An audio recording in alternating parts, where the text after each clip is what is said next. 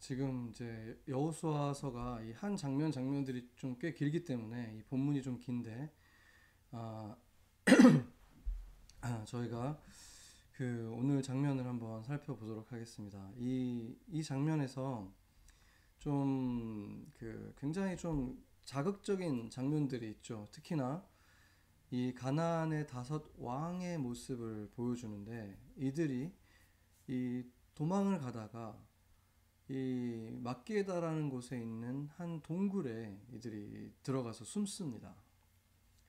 그리고 어, 그 모습이 굉장히 좀 약간 그 그래픽하죠. 왜냐하면 그 엄청난 그 왕들이었는데 그 왕들이 하나같이 다 이렇게 도망을 가다가 한꺼번에 이렇게 다섯 명이 모여가지고 지금 그 동굴로 이 숨어들은 것이죠. 그것에 대해서 이제 들은 여호수아가 그 동굴을 그 큰 바위로 막아버려라. 아마 큰 동굴이었겠죠. 그때 아마 그쪽에는 그 바위로 돼 있는 그 큰 동굴들이 많이 있었다고 합니다. 그래서 그 동굴을 아예 그 앞에 입구를 막아버린 거죠. 그리고 나서 이제 잔당들을 물리치고 그런 다음에 이제 물리친 다음에 다시 돌아와서 이제 그 다시 뚜껑을 열고 그 지휘관들을 끌어내서 왕들을 끌어내서 이제 그 지휘관들을 보고 그들의 이제 목을 밟아라 목을 발로 밟는 그런 모습이 연출이 됩니다. 그러니까 그 모습들 하나하나가 굉장히 어떤 드라마틱하고 굉장히 그래픽한 장면이라는 것을 알 수 있죠. 예, 그런 다음에 이제 그들을 이제 칼로 쳐서 죽이고 그대로 또 그냥 묻은 게 아니라 그 시체들을 그 왕들의 시체들을 다 이 다섯 개의 나무 기둥에다가 매달아 두었다가 이제 해 질 때쯤에 다시 그것을 내려서 그 동굴로 다시 집어넣고 그 동굴 입구를 다시 그 바위로 막아버립니다. 사실상 그 시, 그들에게 있어서 피난처로 들어갔던 그 동굴이 그들에게 무덤이 되어버린 어, 그런 상황이 된 거죠. 근데 지금 여기 나오는 이 동굴로 된 무덤, 바위로 그 무덤이 막혀 있고 또 그 나무에 달리고 그 왕관을 쓴 어떤 그 뭐 왕관이든 무엇이든 그 왕을 상징하는 무언가를 쓰고 있던 그들이 그 그런 그 채로 이 죽임을 당하고 나무에 달려 있는 모습을 생각하면 우리 그리스도인들에게는 어, 오버랩되지 않을 수 없는 이 장면이 있죠. 그 바로 악인들과 부자들과 함께 죽음을 맞이했다고 했던 그 예수님의 모습이 떠오르잖아요. 이사야서에는 그의 무덤이 악인들과 함께 있었고 그의 그가 죽었을 때 부자들과 함께 있었다. 악인이면서 부자였던 이 왕들의 모습이랑 이게 연결이 되죠. 성금요일이 지금 우리는 다가오고 있잖아요. 그렇기 때문에 더더욱 그 예수님의 모습이 이, 이 장면, 나무에 달려있는 이 왕들의 모습, 이 왕들의 주검, 이 모습은 예수님이 십자가에 달리신 모습과 이 오버랩이 될 수밖에 없습니다. 당시에 죄인들 중에서도 가장 악한 죄인들, 가장 악독한 죄인들을 어, 그 사, 사형에 처하는 그 틀인데 그것이 단지 사형에만 바로 처하는 것이 아니라 그 사람들이 보는 앞에서 그 온그 그 예루살렘 시민들이 보는 앞에서 그 십자가를 끌고 가게 만들죠.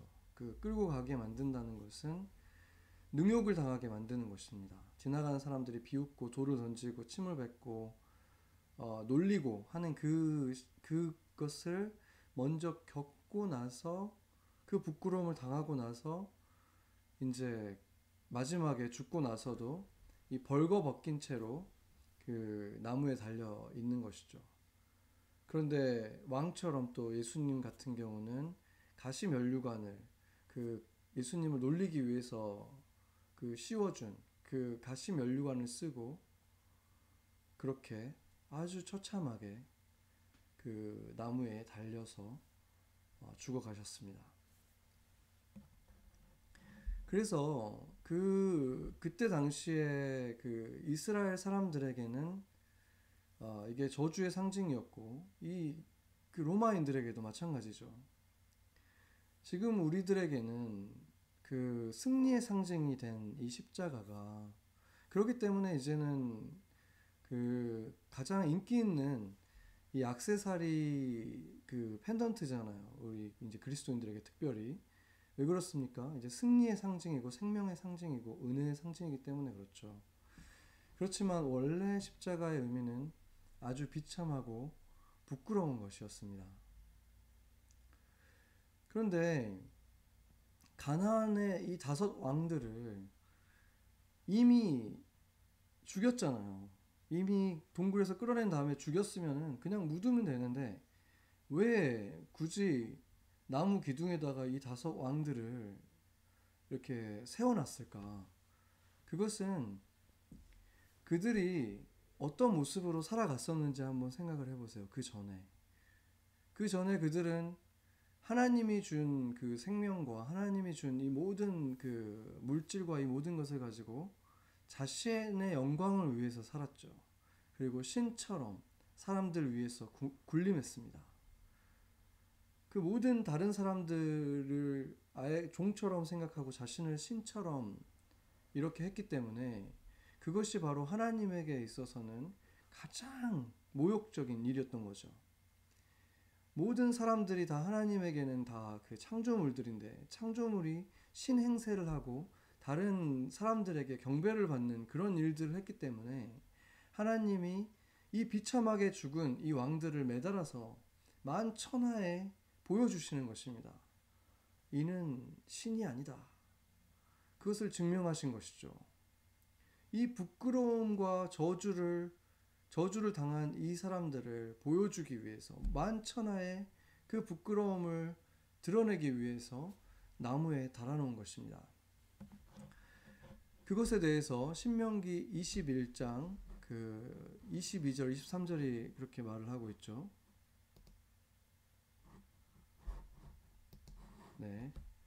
여기 말씀을 한번 같이 읽어 보겠습니다. 사람이 만일 죽을 죄를 범함으로 내가 그를 죽여 나무 위에 달거든 그 시체를 나무, 나무 위에 밤새도록 두지 말고 그날에 장사하여 내 하나님 여호와께서 내게 기업으로 주시는 땅을 더럽히지 말라. 나무에 달린 자는 하나님께 저주를 받았음이니라. 아멘. 그러니까 그런 그 우상 숭배자일 뿐만이 아니라 자기 스스로를 우상화시킨 이 사람들의 이 죄의 대가로 그냥 단순한 죽음이 아니라 저주받아 죽는 그 죽음을 만천하에 공포하, 공표하는 그러한 식의 죽음을 지금 이들에게 아, 저주로 내린 것입니다. 예수님께서 십자가에 달리신 것은 모든 인류의 죄를 대신 지시기 위한 것이었죠. 그러니까 예수님께서 죄를 지어서 예수님의 죄를 갚기 위해서 달리신 것이 아니라 모든 인류의 죄악을 대신 갚기 위해서 예수님께서 달리셨기 때문에 그것은 모든 인류가 예수님을 통해서 심판, 벌을 받은 것과 마찬가지인 것입니다. 어떤 죄입니까? 구체적인 죄의 모습들은 조금씩 다를 수 있지만 결국에는 공통적인 것이죠. 하나님을 기만했고 스스로를 마치 신처럼 스스로를 왕처럼 자기를 위해서 모든 것들을 계획을 세우고 삶의 모든 것들을 자기의 중심으로 만들어 갔던 그 모습들. 자신의 이익이 하나님보다 더 중요했던 그 인류의 공통된 죄악을 대신해서 예수님께서 사형을 당하셨고 가장 비참하고 능욕을 당하는 방식으로 죽음을 맞으셨습니다. 가나안의 왕들처럼 인류는 결코 신이 될 수 없음을 창조물이 창조주의 자리를 탐하면 어떤 최후를 맞는지를 보여주는 그 잔인한 십자가에 달리신 것입니다. 그리고 그분의 시체 또한 어디에 장사됐습니까? 동굴에 장사되었고 커다란 돌로 그 입구는 막혀버렸습니다. 그런 모습들이 오늘 이 여호수아서에 등장하는 이 악한 왕들, 악, 악인이면서 부자였고 스스로를 왕처럼 생각했던 이들의 그 최후와 너무나 비슷하죠. 그런데 그곳에서 반전이 일어났습니다. 가나안의 이 왕들이 묻힌 동굴은 여전히 그대로 막혀 있고 그 안에 시체들은 썩어갔지만 예수님은 죽음에 머물러 있지 않고 부활하셨습니다. 그의 심판으로 인해서 가장 수치스러운 능욕을 당하는 죽음을 당함으로 인해서 하나님의 공의는 지켜졌고 그 뒤꿈치를 물었던 뱀의 저주는 부활과 함께 사탄의 머리통처럼 뭉개진 것입니다. 십자가에 달리신 분은 예수님이었지만 그분이 우리를 우리를 위해서 우리를 대신해서 달리셨기 때문에 우리가 십자가에 달린 것입니다. 스스로 신처럼 군림했던 우리가 그곳에 달린 것입니다. 그리고 우리는 사실상 십자가에 달릴 뿐 아니라 거기에서 다시 그 동굴 무덤으로 들어가서 그 안에서 썩어져 가야 할 운명이었습니다. 그러나 그 운명을 피할 수 있었던 것은 예수님이 우리를 대신해서 십자가를 지어 주셨기 때문에 그 능욕과 저주를 우리를 대신해서 그분이 받으셨기 때문에 우리가 그 운명에서 벗어난 것입니다. 우리가 1년 중에 매일 그것을 생각하고 묵상해야겠지만 특히나 1년 중에 특별한 기간 그 사건을 정말로 나를 위해 주님이 대신 치루신 일로 실감하면서 그러기 때문에 이제 내가 가지고 있는 이 생명은 내 것이 아니다. 주님의 것이다. 라고 고백하면서 나아가야 하는 때가 바로 이때죠. 우리가 3주째를 맞고 있는 바로 이 사순절의 기간인 것입니다. 이 다섯 왕들의 운명이 원래 우리의 운명이었음을 기억해야 합니다. 능욕을 당하고 부끄러움을 당하고 수치를 당하면서 고통스럽게 나무에 달려서 저주받은 사람으로 죽어갔어야 하고 죽고 나면 커다란 바위가 가로막 막아서 빠져나갈 수 없는 시체 냄새가 나는 그 동굴 안에서 썩어졌어야 하는 우리의 운명이 어떻게 누구 때문에 바뀌었는가를 기억해야 한다는 것입니다. 우리에게 있어서 그 동굴의 문은 열렸고 새로운 생명이 주어졌고 부활의 영광이 찾아왔습니다. 오늘 본문의 마지막에 보면 길갈의 진영으로 이 이스라엘이 돌아왔다고 말하고 있습니다. 이스라엘은 여리고 성이 무너지고 나서도 길갈로 돌아왔고 아이 성을 무너뜨리고 나서도 돌아왔습니다. 그리고 나서 지금 우리가 그 다섯 개의 왕국을 물리쳤을 뿐만이 아니라 잔당이 조금 남아있긴 하지만 그 다섯 개의 왕국뿐만 아니라 오늘 우리가 읽었던 본문 속에 보면 또 일곱 개 정도에 되는 그 성주들이 차지하고 있는 땅들까지 이렇게 11개, 12개가 되는 그 영토들을 지금 순식간에 이틀 정도의 시간에 지금 이 어마어마한 영토를 지금 다 차지해 버렸습니다. 그렇게 차지하고 났으면은 보통 우리 같으면 그곳에다가 어떤 어떤 지- 거기다가 뭔가를 세워서 거기로부터 이제 비석을 세운다든지 뭔가 이제 영역을 표시하고 거기다가 뭔가 망대를 세운다든지 그렇게 해야 될 텐데 거기다 뭔가 진을 세울 생각을 하지 않고 그 땅은 그냥 그대로 놔두고 다시 길갈로 돌아옵니다. 지금 광활한 거의 11개, 12개가 되는 땅들을 지금 차지했는데 그 땅을 그대로 두고 다시 길갈로 돌아왔다는 거예요. 왜 길갈로 다시 돌아온 것인가? 그곳에는 뭐가 있었습니까?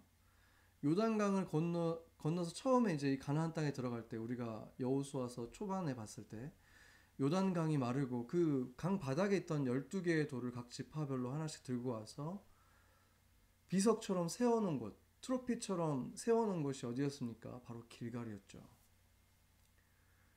그런데 지금 이 백성들은 처음에 이 요단강을 건널 때 그 백성들이 아니죠. 물론 같은 사람들이지만 이미 많은 땅들을 차지했고 어마어마한 전쟁에 승리를 경험한 사람들입니다. 요단강을 막 건너왔을 때만 해도 그들은 여전히 이 가나안의 거인들 그리고 엄청난 그 웅장한 성들 지금 40년 동안 광야에서 천막 소- 천막 생활만 했던 이 유목민들의 눈에 도시 문명을 가지고 있고 거대한 건물들을 세우고 있는 그들 그리고 철병거를 가지고 있던 그들은 상대가 되지 않을 것 같은 그런 두려움이 있었죠. 그런데 지금 이들은 여리고성이 모래성처럼 무너져 내리는 것을 경험했고 아이성의 승리를 경험했고 하나님께서 정말 진두지휘하시면서 그리고 더군다나 지금 어떤 승리를 거두고 왔습니까? 태양이 멈춰가지고 정말 며칠 동안 싸울 싸워서 주, 그 물리칠 수 있는 적들을 하루 만에 물리치고 그래서 지금 한 이틀 정도의 시간 동안 11개, 12개 되는 이, 이 어마어마한 영토들을 차지했잖아요. 얼마나 이들이 지금 사기가 올라 있었겠습니까? 지금 두려울 자가 없는 엄청나게 지금 이, 이 지금 자신감이 넘치고 있던 지금 그, 그때라는 것입니다. 그 오늘 보면 10장 42절을 보면은 그들의 어떤 사기를 짐작할 수가 있는데 같이 한번 읽어보죠. 이스라엘의 하나님 여호와께서 이스라엘을 위하여 싸우셨으므로 여호수아가 이 모든 왕들과 그들의 땅을 단번에 빼앗으니라. 아멘. 단번에 이 많은 것들을 빼앗았다. 정말 단번은 아니었지만 정말 단번에 뺏은 것처럼 어마어마한 승리를 거뒀는데 거의 캐주얼티가 없는 거예요. 이스라엘 쪽에 있었던 뭐 기브온의 사람들까지 포함해서 아무도 다치거나 죽지 않고 완벽한 어마어마한 승리를 거뒀기 때문에 이들의 사기는 지금 엄청 충만했습니다. 그런 상태라면은 사실은 진짜 온 세상이 내 것 같이 느껴질만 하잖아요. 지금 이 가나안의 엄청난 이 다섯 왕들도 물리쳤고 그런 그들의 눈에 지금 길갈에 돌아왔을 때 보여주는 풍경은 뭡니까? 자신들이 지금 막 무너뜨리고 지금 막 차지하고 온 곳은 웅장한 성들이 있던 땅인데 건물들이죠 다. 그런데 자기가 지금 길갈에 왔을 때는 천막들만 이렇게 쫙 있잖아요. 천막들. 얼마나 보잘 것 없는 것입니까? 자기들이 지금 무너뜨린 그 성읍들에 비하면 여리고성 하나만 해도 이것보다 훨씬 더 이렇게 훌륭한 성이었는데 다섯 개의 왕도들을 지금 이 차지하고 온, 거, 온 거고 조그만 성읍들까지 11개가 넘는 성읍을 차지하고 왔는데 이 천막들로 다시 들어가야 된다. 이게 이 굉장히 보잘것없고 초라하게 보일 수 있는 거죠. 그 12개의 비석도 그렇지 않겠습니까? 요단강을 건널 때야 그게 정말 대단해 보이고 너무나 그, 그걸 볼 때마다 감동적이고 이랬겠지만 지금은 이 여리고성 어마어마한 여리고성이 무너져 내리는 걸 봤고 지금 엄청난 승리를 거두고 그 하늘에서 우박이 바위 같은 우박이 떨어지는데 정말 자기들에게는 하나도 안 맞고 이 적군들에게만 떨어져서 그들이 다 깔려 완전히 멸절당하는 그 모습들을 보고 심지어 태양과 달이 멈추고 이런 것들을 보고 온 이스라엘에게 이 12개의 이 바위 덩어리들이 이 기념비가 뭐 얼마나 큰 감동을 줄 수 있겠습니까?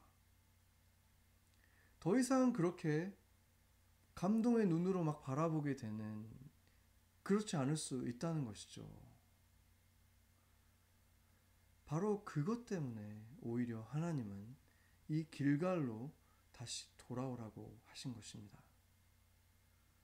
이것은 우리가 주일날 살펴본 것처럼 예수님께서 오병이어와 같은 어마어마한 기적을 역사하신 후에 자신을 왕을 삼으려고 하는 그 인파들을 두고 그 엄청난 인기 인기를 막 몰기 시작하는데 그들을 물리치고 물러나셨잖아요. 그 후퇴하신 거죠. 영어로 retreat이라고 하죠. 이렇게 물러나셔가지고 홀로 산에 간 것, retreat 한 것과 같은 것입니다. 길갈로 갔다는 것은 지금 자신의 지금 승리한 군대가 retreat 할 이유가 없잖아요. 그런데도 하나님은 retreat 하게 하신 거예요. retreat 하게 하셔서 다시 처음 있던 곳으로 돌아오게 하신 것입니다.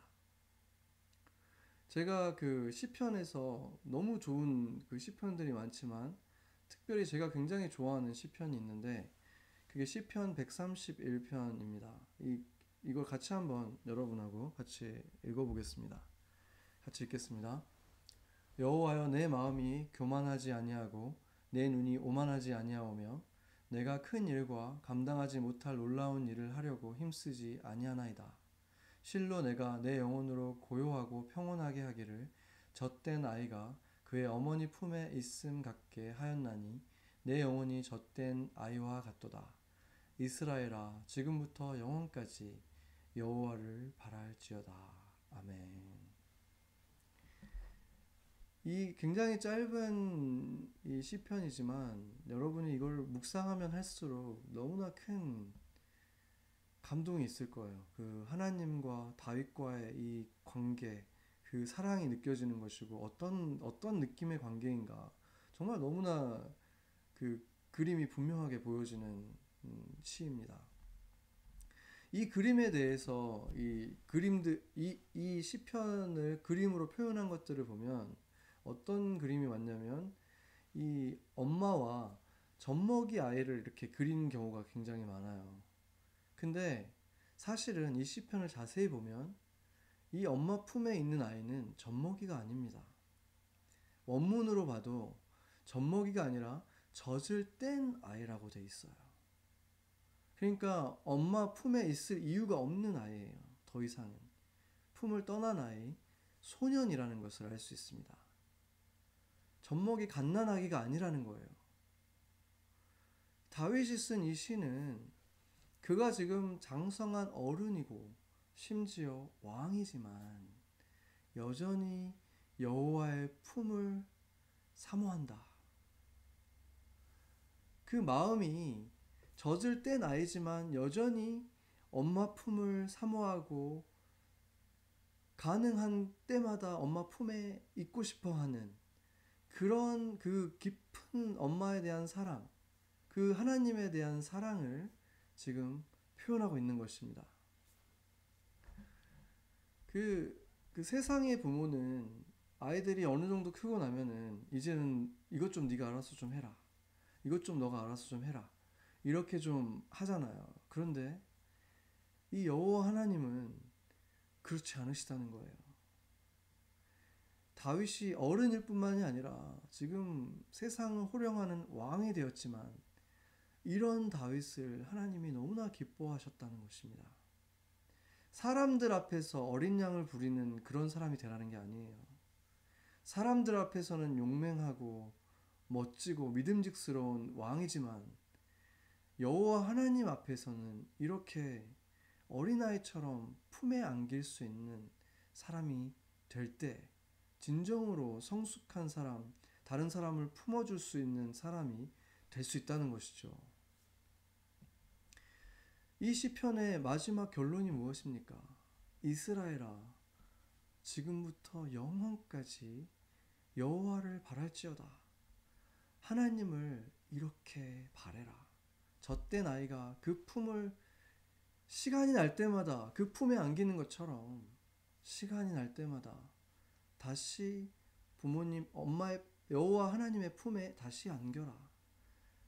그래야만 너가 온전하게 하나님의 사람으로 하나님이 기뻐하는 하나님의 일을 하면서 이 땅에서 영향력을 끼치면서 살아갈 수 있다. 이 말을 해주는 시편이라고 믿습니다. 영원히 그분을 사랑하고 이제는 제가 독립했으니까 이만큼 컸으니까 제가 그래도 이제 순장인데 제가 그래도 이제 전도사인데 목사인데 제가 이 정도는 알아서 해야 되지 않겠습니까? 이런 게 아니라는 거예요. 하나님과 우리와의 관계는 그렇지 않습니다. 젖된 아이가 엄마의 품을 사모하는 것처럼 우리는 여호와의 품을 항상 사모하고 그 품에 안겨 있을 수 있을 때 우리는 더 멋지게 세상에서 승리하고 어려움에 처한 사람들을 구원해주고 하는 그런 멋진 지도자로 살아갈 수 있다는 것입니다. 우리가 바쁘게 세상을 살아가다 보면은 어느 순간 우리가 모든 것들을 막 결정하게 되는 순간들이 있을 수 있지만 그때에도 우리는 여호와를 의지하기 위한 노력을 해야겠죠. 그때도 우리는 여호와를 생각하면서 주님 안에서 결정하기 위한 노력을 하긴 해야 합니다. 그렇지만 그 많은 사람들에 둘러싸여 있을 때 그렇게 하나님에게만 집중하기는 정말 쉽지 않죠. 우리가 주일날도 본 것처럼 예수님도 그랬기 때문에 그 social distancing을 하셨다 그랬잖아요. 이렇게 retreat을 하셔서 주님과의 시간, 젖 뗀 아이가 엄마 품에 안기는 시간, 그 시간을 주님도 가지셨습니다. 그렇기 때문에 우리들도 그러한 리트릿을 하는 시간을 가져야 된다는 것입니다. 예수님에게 그러한 시간이 필요했다면 우리에게는 얼마나 그 시간이 더욱 필요하겠습니까? 그리고 이스라엘에게도 바로 그 시간이 필요했다는 것입니다. 너의 하나님 여호와를 기억하는 시간, 초심을 잃지 않게 만들어주는 시간,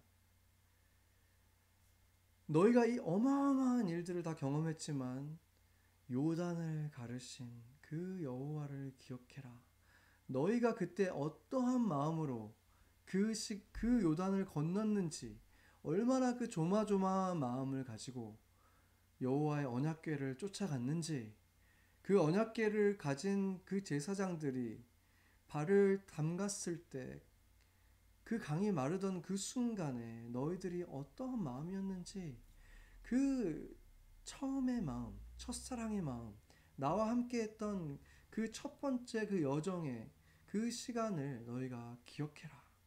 리트릿을 하면서 주님과 단둘이 있으면서 그 시간을 갖고 그것을 기억하라. 그 시간, 리트릿을 하라고 말씀하시는 것입니다. 그것이야말로 우리가 첫사랑을 회복하고 감사하는 마음을 잃지 않고 살아갈 수 있게 도와주는 것입니다. 우리가 지금 곧 부활절이 다가오고 있죠. 그 부활절에는 이제 유대인들에게는 또한 6월절입니다. 유대인들의 그 풍습 가운데 6월절이 되면은 집안의 그 가장 어린 막내 아이가 그 집안의 가장 어른에게 아버지일 수도 있고 할아버지일 수도 있죠. 그 찾아와서 이제 가족들이 다 모인 상태에서 이게 풍습으로서 막내가 이제 그 어른한테 물어보는 거예요. 오늘 저녁이 다른 모든 저녁과 뭐가 그렇게 특별히 다릅니까? 이런 질문을 한대요. 그러면은 이제 그 어른이 아버지는 하나님께서 그 온 이집트 중에서 이스라엘의 그 집들, 그 어린 양의 피가 문설주에 발라져 있던 그 이스라엘의 집들을 어떻게 넘어가 주셨는지, 그것이 어떻게 유월절이 되었는지 이야기를 아주 드라마틱하게 해준다고 합니다. 매년 똑같이 이게 반복되지만 그 순간은 모두 진지하게 수천 년, 동, 수천 년 동안 똑같이 반복된 이 이야기를 또 듣는 거죠. 그것을 올해도 아마 이 유대인들이 다 똑같이 할 겁니다.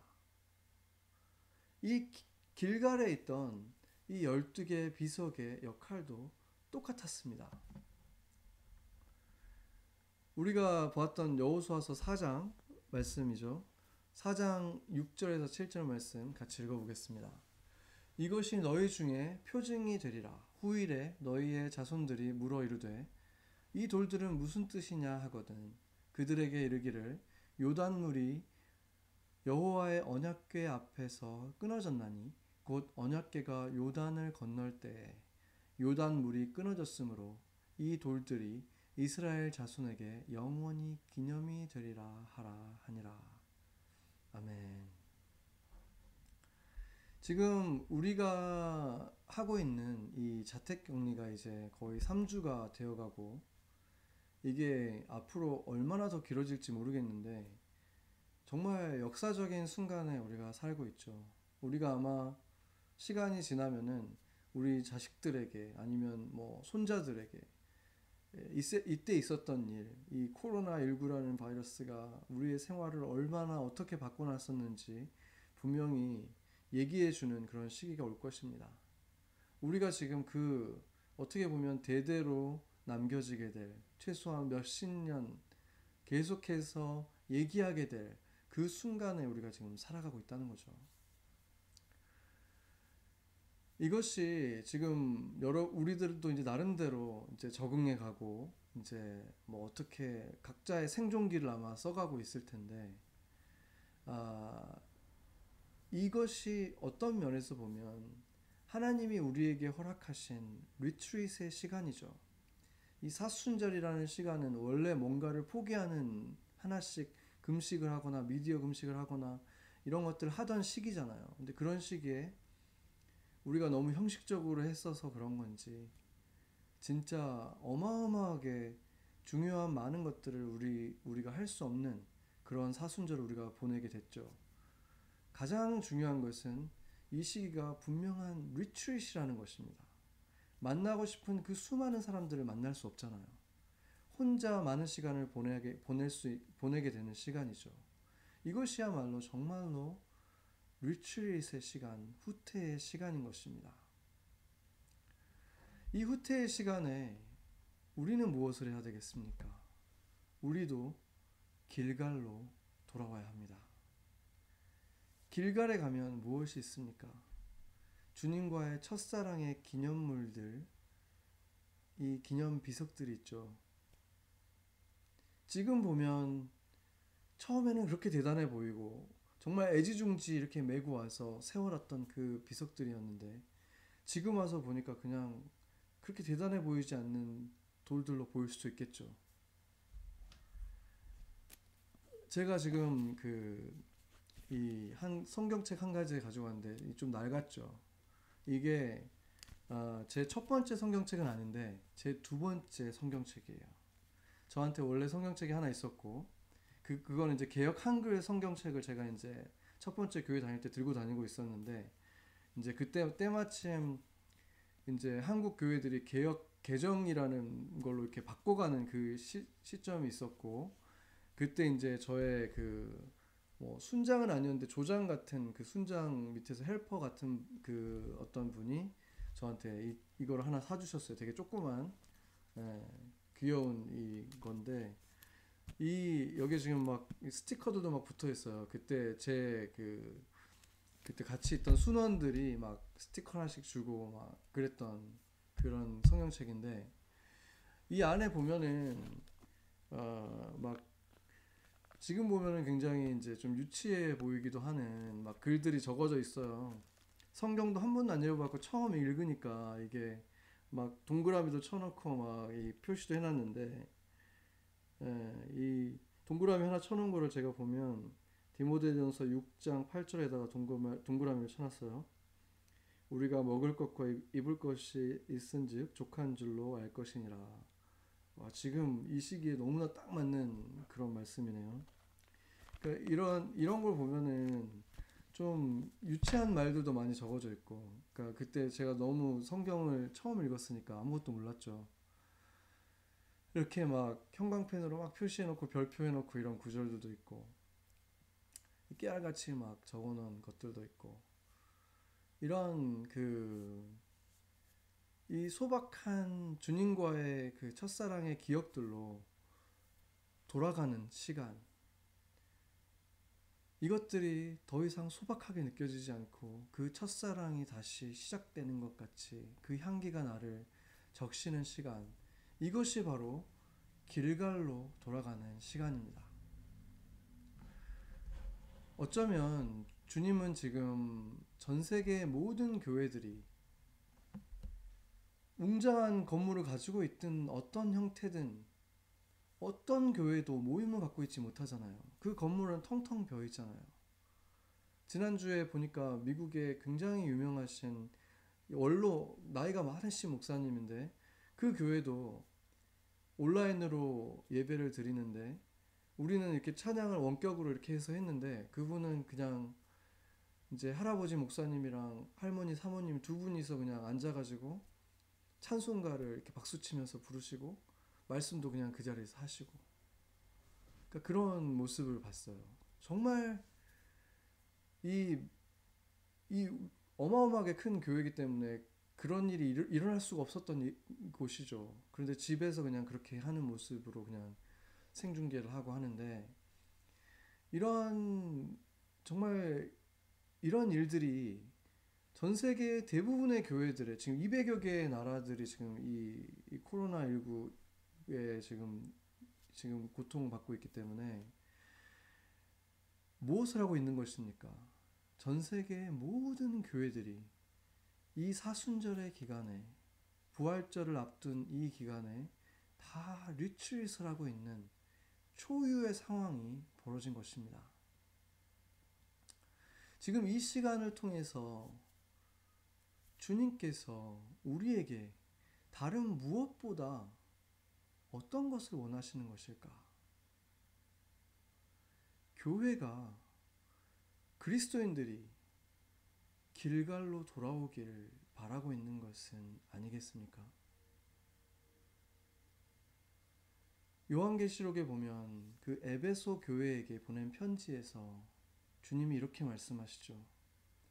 너를 책망할 것이 있나니 너는 처음 사랑을 버렸느니라. 그러므로 어디서 떨어졌는지를 생각하고 회개하여 처음 행위를 가지라. 아멘. 무슨 말입니까? 돌아와라.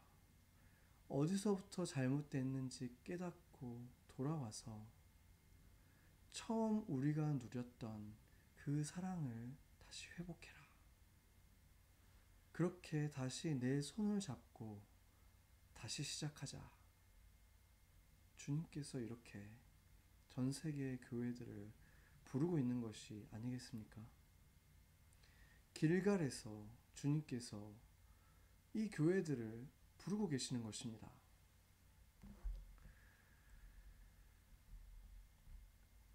길갈로 돌아오라.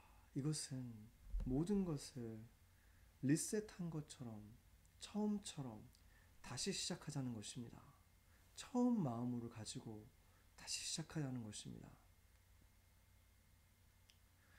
예수님의 제자들로부터 태동된 교회는 이제 전 세계에 퍼져서 지구상의 어떤 종교나 어떤 단체보다도 큰 규모를 자랑하고 있고 세계 전 지역에서 정말 셀 수 없이 많은 사역들을 감당하고 있습니다.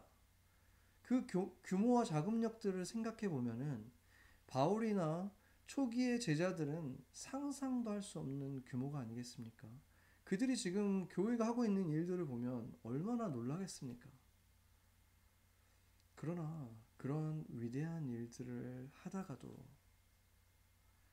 우리는 길갈로 돌아가야 하는 것입니다. 십자가로 돌아가야 하는 것입니다. 하던 대단한 일들이라고 해도 그것들을 다 내려놓고 처참하고 비참했던 골고다 언덕을 돌아보고 다시 돌아가야 한다는 것입니다. 전 세계가 큰 병을 앓고 있는 이 사순절의 기간에 교회가 그동안에 많은 일들을 해오고 선행을 베풀었지만 주님께서 지금 교회에게 원하시는 것은 길갈로 돌아오는 것이라고 믿습니다. 주님께서 교회들에게 이렇게 말씀하시는 것입니다. 내 아들이 달린 십자가를 바라봐라. 언제부터 너희가 그것을 잊어버렸는지 돌아봐라. 언제부터 너희가 길갈로 돌아오던 그것을 멈추기 시작했는지, 언제 너희가 돌아오는 길을 잃어버렸는지 되짚어봐라. 십자가를 잃어버리면 그 비참함과 그 어둠과 또 그 승리의 감격과 빛을 잃어버리면 다른 위대한 일들은 위대한 인류의 역사일 수는 있어도 더 이상 하나님의 일이 될 수는 없기 때문입니다. 다시 길갈로 돌아갑시다. 십자가로 돌아갑시다. 그곳에서부터 주님의 품에 안겨서 다시 시작할 수 있습니다. 기도하시겠습니다.